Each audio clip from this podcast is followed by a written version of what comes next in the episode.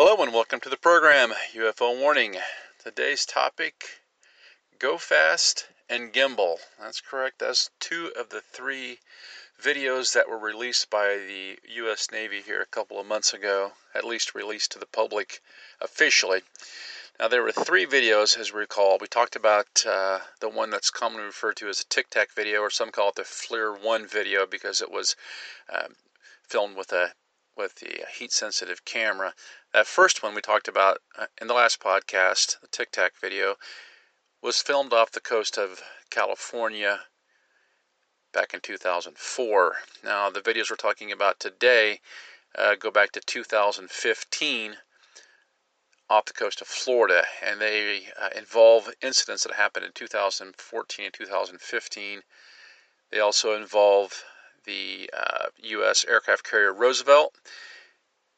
And an interesting uh, side note to that is it also involves this uh, new groundbreaking radar that the Na- Navy had started to use back in 2004. So basically, the UFOs were sighted uh, all three times 2004 and then again in 2014 and 15 with this new type of radar they use, which has been uh, described as just creating a very realistic picture of whatever it is that they've latched onto on the radar. And some of you may remember how after all these videos were released to the public, uh, it came it came out that there are other images, but the Navy has not released those images, saying that it was a national security threat.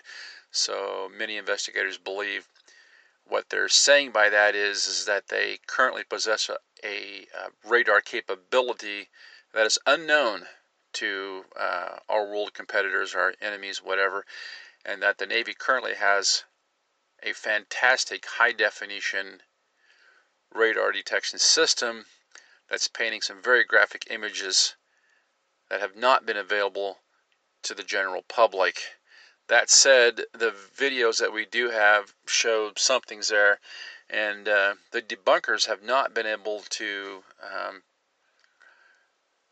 really put these things to the side. There's been a lot of discussion about them as this come out, but the information was kind of just released in a tidal wave, and it really didn't get uh, the analysis and dissection that it deserved.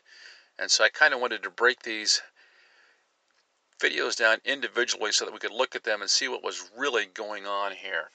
Now, the first article I wanted to refer to comes from livescience.com. And the date on this is May 29th, 2019. So this would have come out before the official release of the videos, but a year and a half, two years after the unofficial release which we've talked about so many times, where the videos we know were clandestinely given by somebody within the bowels of the deep state to the New York Times, who turned around and gave those videos to Luis Elizondo, former head of the AATIP program, that's the UFO Investigation Threat Program, Luis Elizondo, and current partner or employee, I guess you would say, there of to the Academy of the Stars, uh, run by Mr. Tom DeLonge, the UFO for profit company. So I won't go into that in a lot of detail. If you're interested, there's plenty of other podcasts that you can listen to that talk about this revolving deep state door where people are given uh, government property, this UFO evidence, and allowed to monetize it before it's made widely available to the public. Now, the article states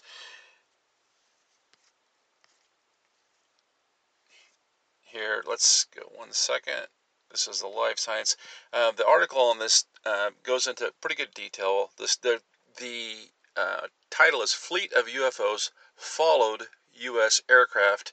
Navy pilot says. Now, this is in regard to the incidents that happened down off the coast of Florida. Between 2014 and 2015, Seasoned pilots in the U.S. Navy experienced a number of harrowing encounters with UFOs during training missions in the U.S. While pilots were mid flight, their aircraft cameras and radar detected seemingly impossible objects flying at hypersonic speeds at altitudes up to 30,000 feet. These mysterious UFOs did so with no visible means of propulsion. and that was reported by the New York Times on May 26. However, none of the pilots suggested these perplexing UFOs represent an extraterrestrial invasion, according to the Times, which previously wrote about the Navy pilots encountering UFOs in 2004. Well, the pilots probably know better than to suggest that these things are alien controlled. I mean, I couldn't think of a quicker way of losing your pilot license in the military. In total, six pilots were stationed on the aircraft carrier USS Theodore Roosevelt between 2014 and 2015 told the Times about spotting UFOs during flights along the southeastern coast of the U.S., extending from Virginia to Florida. Now, remember, the other video, the one that we that's commonly referred to as a Tic Tac or the FLIR 1 video, that was taken in 2004 that involved, uh, I believe he was a captain, Fravor and Underwood. Okay, Fravor was the uh, squadron leader, squadron leader, and Underwood was one of the pilots.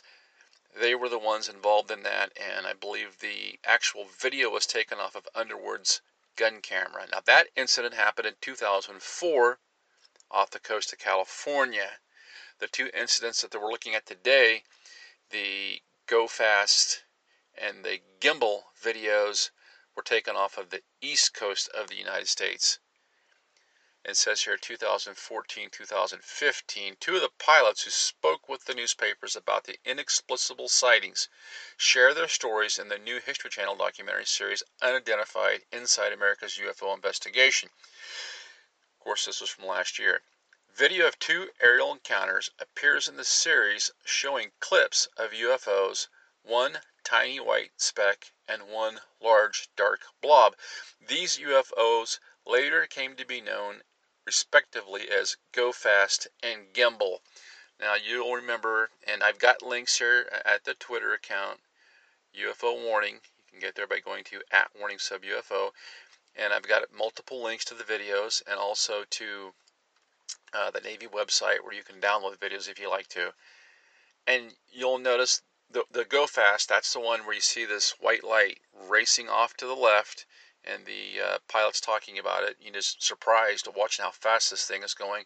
And then the gimbal video is the one that's uh, at altitude, and you see this thing. It's almost like a top. It's kind of in a saucer shape. It has it has uh, kind of little uh, bumps on both sides, and it's sitting there moving back and forth. The article goes on, it says the objects had no distinct wing, no distinct tail, no distinct exhaust plume. Lieutenant Danny Accoin, one of the Navy pilots who reported UFO sightings beginning in 2014, said in the documentary.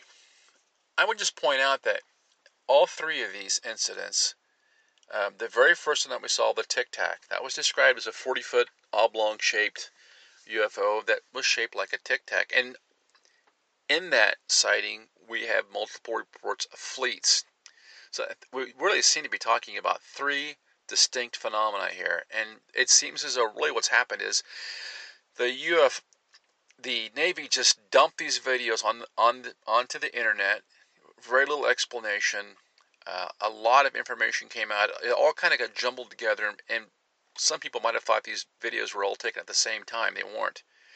What we have is three distinct types of UFOs or UFO phenomena.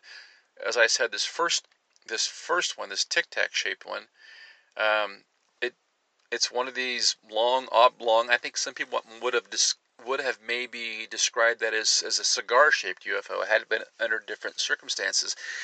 Now, in the two from 14 and 15, uh, the Go Fast, to me, you can see this thing race along the water. It's almost, to me, it looks more like an orb. And I don't know if it's just uh, if it's just something in the film, but it looks like there might be two of them there, which the one seems to go unnoticed. But the one sighting seems to me to clearly be a type of orb sighting. It's not. A, it's just not a distinct shape. It's almost like a like a little bit of ball lightning moving across the surface of the ocean. Now, the gimbal video, the third video we're talking about, it almost looks like a flying saucer, which is rotating at like I don't know, like what a uh, a 90 degree angle, maybe 45 degree angle. It's just kind of going back and forth there. So it looks much more physical than the other two. Now it says here, quote, it seemed like they were aware of our presence. This is a pilot talking, Accoin, Danny Accoin. It seemed like they were aware of our presence because they would actually move around us, Lieutenant Accoin said. According to the lieutenant, when a strange reading shows up on radar for the first time, it's possible to interpret it as a false alarm. But then when you start to get multiple sensors reading the exact same thing and th- then you get to see a display that solidifies it for me. Accoin told the Times that he encountered UFOs twice during the flights that were a few days apart. He also said that though tracking equipment, radar, and infrared cameras on his aircraft detected UFOs both times, he was unable to capture them on his helmet camera. Now, I thought that was really interesting. You know, why would why would the radar and the infrared pick it up, but not the helmet camera? I mean, this is something that we see a lot of times in with these UFOs. They appear to one person but not the other. Two people standing side by side. One sees it, one doesn't. A lot of times in these airport type UFOs, things get picked up on radar. The pilot sees them and vice versa. It's almost as if, once again, we're talking about this interaction, this observer effect and maybe the UFOs, for whatever reason, didn't recognize these machine cameras as a threat, and they uh, they didn't camouflage themselves. But maybe for some reason, because this camera was on the guy's head, for whatever reason, the UFOs um, just just did not allow that camera to record them. It's it's odd that one camera would record them and the other one wouldn't. That's what seems really strange about this. He's making an eye. He's making uh, he's making an observation with his eyes. If he's seeing it with his eyes, why won't the camera record it? It's sometimes it reminds me of these cases where people, you know, they're doing this ghost hunting thing. They try to photograph a ghost or something. It doesn't appear, doesn't show up, but people say they saw it. It just it has that very strange uh, paranormal aspect to it. Lieutenant Ryan Graves, an F-18 pilot, says said in the documentary that a squadron of UFOs, that's interesting, he describes it as a squadron. That means it's a group of them and they're acting in unison. They're not just buzzing around like fly, fireflies. Lieutenant Ryan Graves, an F 18 pilot, said in a documentary that a squadron of UFOs followed his Navy strike group up and down the eastern coast of the U.S. for months. And in March 2015, after the Roosevelt was deployed to the Arabian Gulf, Graves said the UFOs reappeared. We did have issues with them when we went out to the Middle East, Lieutenant Graves said.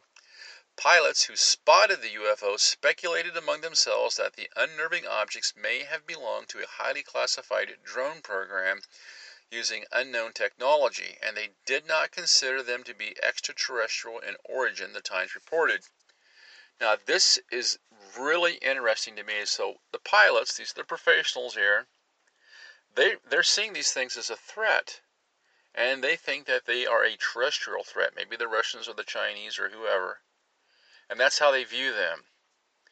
Now, remember, we had this. Uh, we had this ATIP program. It was that was the whole unidentified aerial phenomena threat program that was run by Luis Elizondo so if these things were a threat, wouldn't you think that the observations and the video evidence would have been handled as though they were viewed as a threat? The thing that I find really disturbing about this is that even though the pilots saw these things as a terrestrial threat, that means something put up there by one of our enemies or potential enemies, their concerns were ignored and the, these videos, all three of these videos, taken from the Nimitz, the first one from the Nimitz carrier and the second from the Roosevelt, and these weren't one-off things. These UFOs have been harassing both of these carriers in three different theaters. First in California, then off the coast of well, four different theaters. First in Calif- off the coast of Cal- Southern California, then off the coast of Virginia and Florida, and all up and down the coast, they say, and then over in the Middle East. So they were persistent. Now, given this, how can we accept how can we accept that it's okay that the deep state saw fit to hand these three videos over to the New York Times, who later gave them to Luis Elizondo, and then FTSSA was allowed to publish these online, monetize them apparently, and get all this free advertising racked up. I mean, is that the way that you want to handle video that your pilots perceive as a threat? I mean, shouldn't this thing have gone to the highest levels of government? Shouldn't the President of the United States been notified about this thing? And if they were released, should they, they have been released in a public forum? I don't know. The whole thing is just so sketchy to me and just, it has such a bad feel about it. Goes on, he says, Lieutenant Graves and others are speaking out now, this course was written a year ago, because they because what they saw raised concerns for them about their comrades and national security. Christopher Mellon, a former Deputy Assistant Secretary of Defense, of Defense for Intelligence, told the History Channel. In 2015, following the spate of UFO sightings, the U.S. Navy issued official guidelines for personnel to report and investigate aerial objects according to the times. Those native Navy protocols were updated earlier this year. All data will be classified information and will not be made available to the general public, Live Science previously reported. Well, you see, that's not what happened with these. Of course, those original three videos were not made available to the general public. They were made available to the former head of AATIP, a person that many people would argue was a deep state employee just because the fact that he worked for a Defense Department uh, bureaucracy was very secretive. Quote, Unidentified Inside America's UFO Investigation airs on History Channel May 31st. And of course, that was last year. Now, that's the article from Live Science, and I think that's a pretty well written article. I also have a link here um, the Twitter account, UFO Warning, and this comes from defense.gov and it says statement by the Department of Defense on the release of historical Navy videos. This is dated April 27th, 2020. It says the Department of Defense has authorized the release of three unclassified Navy videos, one taken in November of 2004 and the other two in January of 2015, which have been circulating in the public domain after unauthorized releases in 2007 and 2017.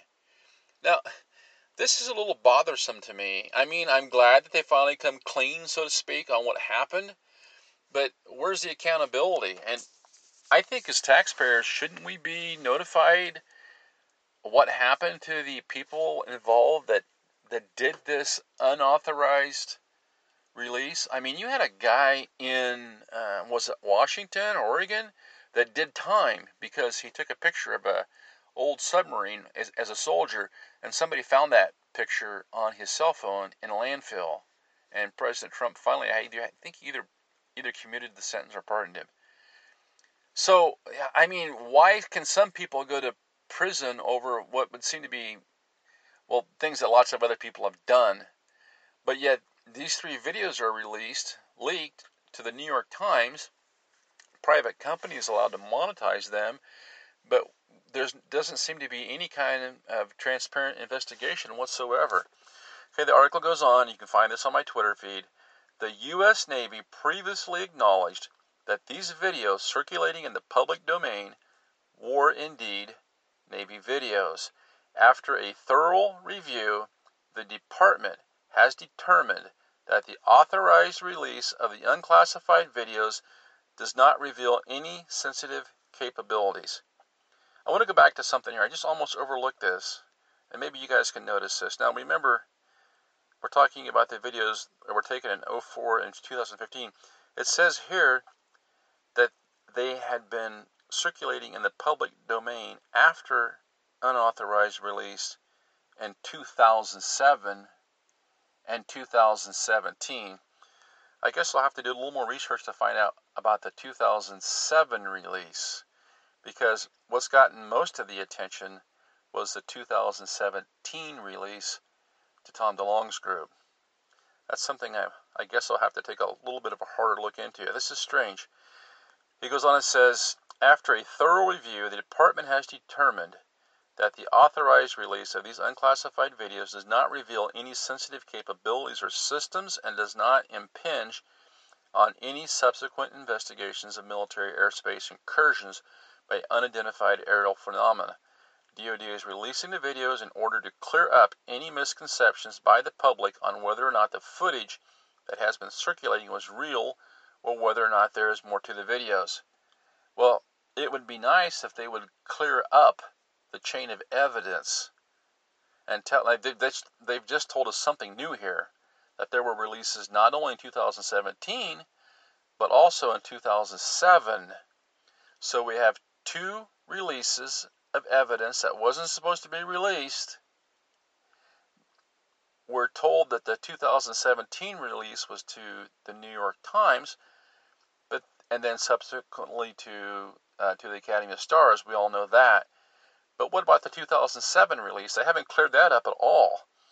It says the aerial phenomena observed in the videos remain characterized as unidentified. The released videos can be found at the Naval Air Systems Command FOIA reading room. Now you can go there and download the, uh, those videos if you like. That's really um, how the whole thing should have been handled in the first place instead of just you know, clandestinely re- releasing this stuff. And as I said, now we're now I'm just looking at this. I'm saying, wow. So the 2017 release, yeah, I knew about that. That was to the New York Times. Where does this 2007 release come in at? That's that doesn't clear things up. That th- that actually makes things um, a little bit less clear to me. Now, I also um, I went ahead and connected uh, link to a video, and this is from 2019, May 15th. This is history.com. It says, Official U.S. Navy video of a 2015 UFO encounter taken aboard a Navy fighter jet from the nuclear aircraft carrier USS Theodore Roosevelt off the eastern seaboard near the Florida coast. And then you can go there and you can take a look at that video if you like. I thought it was pretty interesting, and that's one of them. And then the last article I want to cover here even though I know this might be going on just a little bit, is from is from the drive.com. Whoops, from the drive.com, and we get so much good stuff from these guys. Um, this one here is dated May 30th, 2019, so this would have been before the official release. It says recently new details have emerged regarding a series of still unexplained encounters that U.S. Navy FA 18 Super Hornet pilots had with unidentified flying objects while conducting training missions off the east coast of the United States in 2014 and 15. The War Zone has already explored this new detail and report and looked at how improved radars had played a major role in detecting these objects. Now, remember, we talked about this. The uh, the Navy's using these, uh, from what they've talked about, these these super uh, high def radars that just have incredible pictures, and so incredible that uh, we've been told they can't release them, and we have to assume that they can't release them because it would endanger national security. Because we'd be letting Russia and China know just how awesome our radar systems are. Now it says here, but what wasn't immediately apparent was just how ideal the situation could have been during at least some of these inf- incidents for observing and recording the performance signatures of a potentially revolutionary flying machines under real world conditions by the very best combined group of air defense assets on the planet. Well, we're pretty sure they actually did record some of those uh, some of those characteristics because remember we talked about the helicopter with the men in black coming onto the Nimitz or whichever ship it was and taking that brick that contained all the evidence of the original Tic Tac video. Uh, and we've also read articles about uh, the sailors in the radar room just being amazed by these pictures. So, pretty sure somebody can't come right out and talk about it because um, they don't want to go to prison for the rest of their life for revealing state secrets. But it sounds like there probably are some pretty awesome videos and still pictures of these three craft. And I have to think, uh, uh, judging the way President Trump has been acting recently about the topic of UFOs, I'm I'm getting the feeling that maybe he's finally got a look at these things. Maybe. The article continues. It says the aircraft and ships present around the time of these events occurred were equipped with the most advanced sensor fusion networking and computer processing capabilities. Now remember, this first sighting took place in 2004. Now, wow, that's pre cell phone, or at least pre cell phone among us peasants. The next sighting took place in the next record in 2014 and 2015. Think of the technological advancement that has took place in that 10, 11 year time period. They were bragging about the radar in 2004. Can you imagine what it can do in 2015? I mean, their capabilities have to be off of the charts. It says aircraft and ships present around the time these events occurred were equipped with the most advanced, got that? Most advanced sensor fusion, networking, and computer processing capabilities available. Listen, these things are showing themselves in front of the most powerful, most modern naval battle group the Earth has ever seen. Now, if you think it was something in 2004 when the sailors were talking about, look at that, imagine what it was like in 2015. You have all of these super sensitive electronic equipment. I mean, it's just it's just piled on these ships, and it's recording these things. You know, 16 ways to Saturday, man. They've got everything. You can bet they've got 3D images. They've got every kind of heat signature, every kind of GPS signature. I mean, they've got everything but a but a hologram with these things. And then what we see is this blurry, grainy picture. Here, have this you know, it's kind of like being a dog eating the scraps, man. We're not getting much, but we know, we know that this stuff has got to be awesome. In fact, collectively, it says they represented the first time these capabilities were deployed across an operational carrier strike group. Got that? So they were starting it out in 04. They had the radar, baby. But by 2015, they were rocking. And they had this stuff all together. Cruising from Virginia down to Florida. And they were taking pictures and taking names, believe me. This directly mirrors the peculiar conditions present during the famous Tic Tac incident involving the USS Nimitz and her air wing and her escorts off the Baja coast in 2004. Goes on and says, prior to the latest revelations regarding encounters with Navy pilots that occurred just a couple of years ago, we dug deep into the 2004 Nimitz event as well as the greater issues surrounding the topic and its strange resurgence within the Pentagon. In this expose, which you should read for better context, the information we are about to present below. And then it says, uh, author's note, people are asking a lot of questions that are answered in the pieces linked below. Reading them is essential to understanding the full situation and the many variables and issues at play when it comes to this complex and quickly developing topic. It's okay, it goes on. It says on May 26, 2019, the New York Times dropped the new details sourced in part from the record interviews with two Navy fighter pilots from VF A 11 Red Rippers. Now, these are the guys from the Roosevelt Group Lieutenants Ryan Graves and Danny Accoin, as well as off the record comments from three more aviators Broader information about the events from 2014 and 2015 has been passed around as random facts and rumor for some time, and the famous gimbal video is reportedly from one of these encounters. But the Times piece offers hugely significant additional context, which actually names, which with actual names attached to it. Well, in both of these incidents, we see Navy squadrons. Okay, we have two pilots named with each. In 04 and the Nimitz group, and then again in 04 and 15 with the Roosevelt battle group. And this is your point of contact between the pilots and the UFOs. And as a third party witness, we have the radar installations on those ships confirming everything that was seen.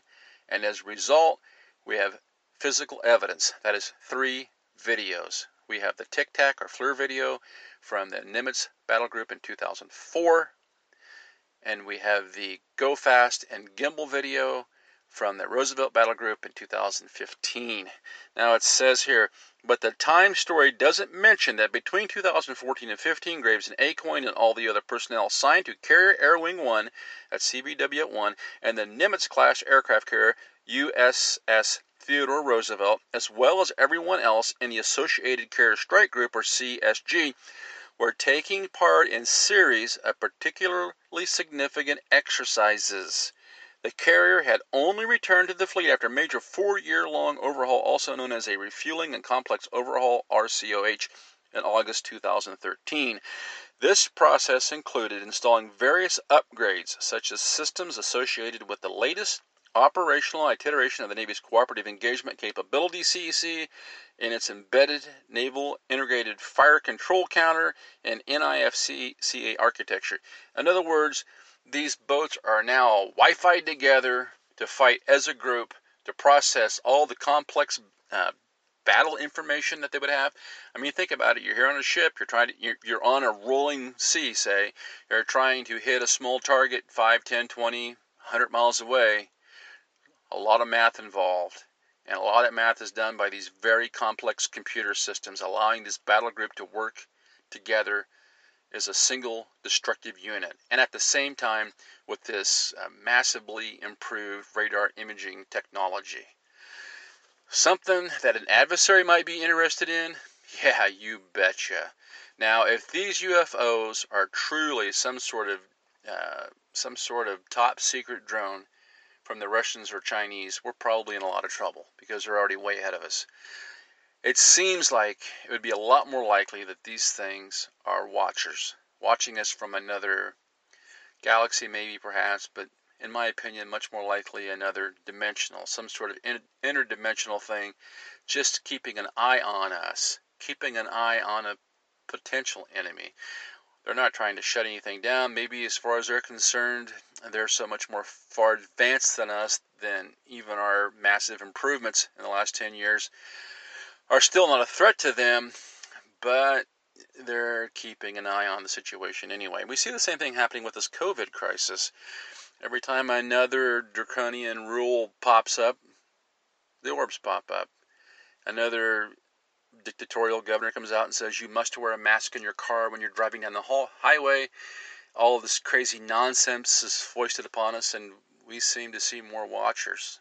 And that seems to be what's happening with what's going on here with the Navy. But they're not coming up one and two at a time. Although this is not widely stressed in these in these articles, the one common thing we see with with these sightings revolved around all three of these videos is the pilots talking about fleets.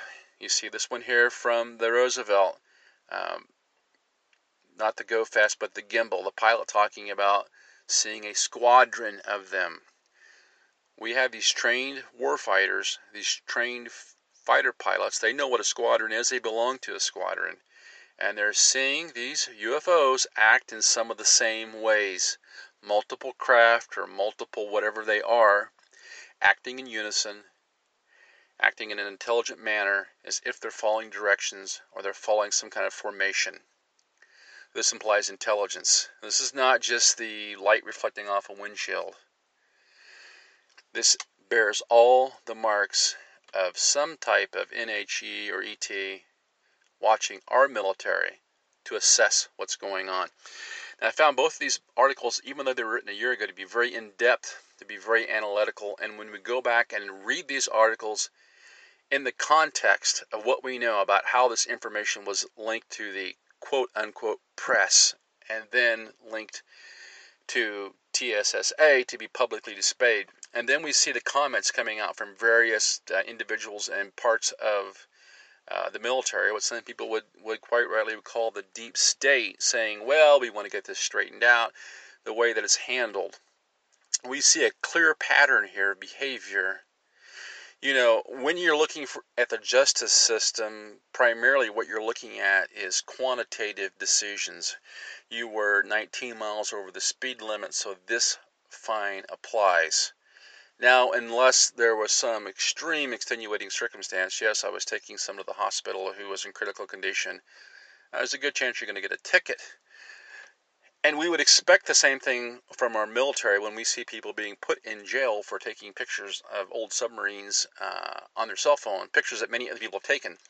We see one person go to jail and the other person, nothing happens. That's qualitative. Someone made a decision based on how they feel, and that's not how the system is supposed to work. And the same thing here with these three videos that were released. Uh, actually, they almost come out and said it improperly. It certainly wasn't according to protocol. So they come out and they say, well, that really shouldn't have been done. We're going to do it the correct way. Uh, three years later, we're going to put them on our website. Here's the address. And now, like I said, you can go to uh, UFO Warning at my Twitter account. I have a link right there. You can go to the government website and you can download the videos for yourself. That's how it should have been done in the first place. what happened to the people, though, that violated the protocol? Well, they won't even tell us who they are. Nothing happened to him. Meanwhile, Roger Stone's facing what amounts to life in prison because he misremembered a date. Do you see what's happening? The deep state's protecting its own while some 70 something year old man stumbles into a perjury trap and it costs him his whole life. It's qualitative, that's not quantitative. You see, when you have a democratic republic, you want your criminal justice system to work at a quantitative level with a little bit of the qualitative thrown in so we can show some mercy now and then or give a pardon. But when we have things being handled the way they were with the release of these three videos, that's just that's beyond the scale, man. We need some correction and we need some we need some accountability here. And I'm not saying that someone should go to jail, but I should I am saying that the Department of Defense or the Navy or whoever should come out and say, listen, this is exactly what happened, and this is wrong. And as far as the New York Times is concerned, I mean, come on, man. How can they say that what they did was ethical? At the same time, as they sit there and criticize President Trump or churn up a, a fake news story about Russians putting out hit squads on American soldiers. It seems fake so far, at least. We're supposed to trust them as an independent news source when they're dealing in this high-tech information backhandedly through back channels, which is which could have been deemed illegal actually. So the further you get into this thing, the further you the further you begin to see how the way that the deep state prefers to handle this really uh, high energy intelligence is just a rat's nest. But finally, after three years, we're starting to get a little bit of clarity on this thing. And I think it's important to point that out and to start to put a few of the jigsaw puzzle pieces together. So, what we know is now we had two battle carrier groups 2004 to 2015. Both of them were engaging in uh, state of the art radar imaging and state of the art uh, fleet communications. They are they are effectively the most um, destructive, efficient naval power the world has ever seen. And what happens right in the middle of that? We have sighting after sighting after sighting of fleets of UFOs to the point where finally three videos proving this are recovered and released to the public between 13 and 3 years later. At this rate, I would say disclosure is yet quite a ways off. Until next time, this is UFO Warning, over and out.